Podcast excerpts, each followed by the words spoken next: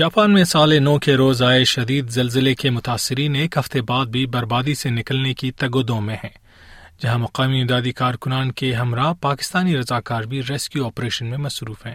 پاکستانی نژاد انیس رئیس humanity fears کی نمائندگی کرتے ہوئے زلزلہ متاثرہ علاقوں میں خوراک اور دیگر امدادی اشیاء کی تقسیم پر معمور ہیں۔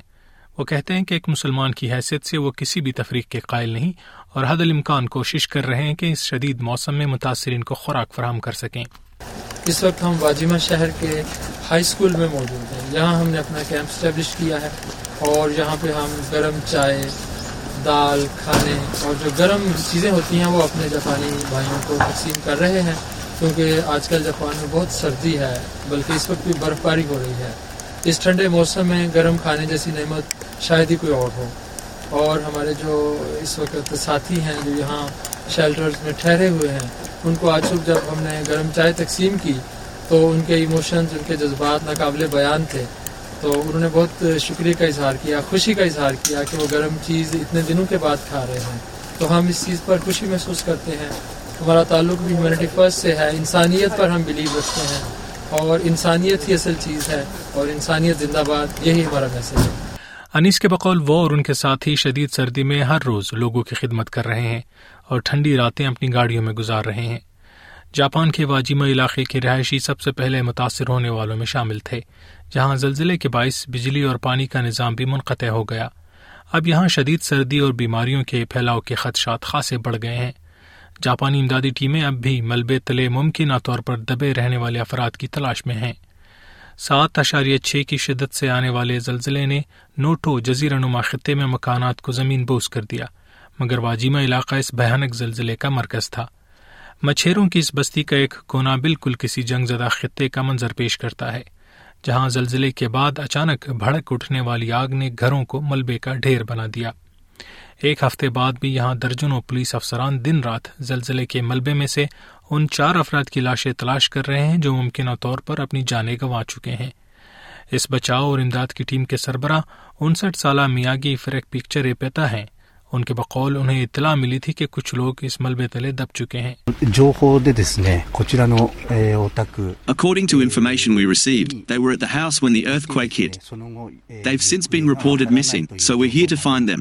تھکاوٹ اور پریشانی میں گھری امدادی ٹیموں کو بلاخر ملبے تلے دبی لاشیں مل ہی گئیں۔ جناب اے بیٹا کے بقول ان لاشوں کا ملنا مرنے والوں کے لواحقین کے لیے خاصا ضروری ہے۔ Eh, Today, we are digging carefully through the rubble. But now the snow is coming so quickly that we have to work even faster. The snow makes it even more difficult to find what we're looking for. ایک ہفتہ گزرنے کے بعد واجیما کا علاقہ کسی بھیانک film میں تباہ حال علاقے کا منظر پیش کر رہا ہے ہر طرف امدادی ہیلی کاپٹرز کی سدائیں لرزتے در و دیوار اور بھیانک خاموشی ایس پی ایس نے متاثر علاقے میں ایک شخص روویزو کھویناٹو سے بات کی جو اپنے تباہ حال گھر سے بچے کچے سامان کو نکال رہا تھا۔ اس کا گھر مندم تو نہیں ہوا تھا، البتہ اس میں شدید شگافیں پڑ چکی تھیں، جو کسی بھی وقت کی اس کی تباہی کا سبب بن سکتی تھی اس کے گھر میں آویزاں گھڑیال ٹھیک چار بج کر دس منٹ شام پر ساکت ہو چکا تھا۔ وہ وقت جب بھیانک زلزلے نے تمام علاقے کو جھنجھوڑ ڈالا تھا۔ ریویزو کہتے ہیں کہ وہ اور ان کی شریک حیات خوش قسمتی سے بچ نکلنے میں کامیاب ہوئے۔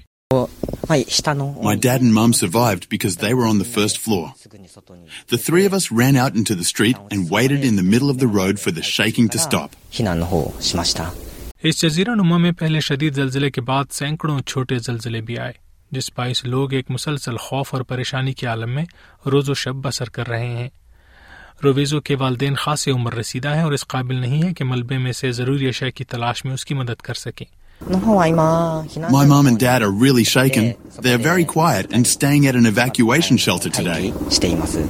زلزلے نے سڑکوں کے نظام کو بھی تباہ کر کے رکھ دیا ہے۔ اسی طرح صاف پانی اور کھانے پینے کی بھی شدید قلت ہے۔ جاپان کی حکومت کا کہنا ہے کہ وہ حالات کو بہتر بنانے کے لیے کام کر رہی ہے لیکن حکومتی کوششوں کی رفتار پر مایوسی بڑھ رہی ہے۔ تباہی کے ایک ہفتے بعد بھی ہزاروں لوگ پانی اور بجلی کے بغیر رہ رہے ہیں۔ جس کے باعث بیماریوں اور سردی کے خطرات زیادہ بڑھ گئے ہیں۔ ایس بی ایس نیوز نے وجیمہ اور ناناؤں شہروں میں متعدد انخلا کے مراکز کا دورہ کیا۔ سینکڑوں لوگوں کو فرش پر سوتے ہوئے دیکھا، جہاں پانی نہیں تھا اور صرف محدود تعداد میں پورٹیبل بیت الخلاء تک لوگوں کی رسائی تھی۔ پینسٹھ سالہ ہساکی ناکانو ایک پرائمری اسکول میں سوئے ہوئے تقریباً دو سو افراد میں سے عمل تھے۔ وہ اس خوف سے واپس نہیں جا رہے کہ مزید جھٹکے لگ سکتے ہیں۔ It's not very comfortable here, sleeping like this. But there are many earthquakes and I'm fearful. Even though my house is new, this place is safest for me. S P S کے لیے ایرن فرنانڈوس کی report آپ نے شادی Khan safe کی زبانی سنی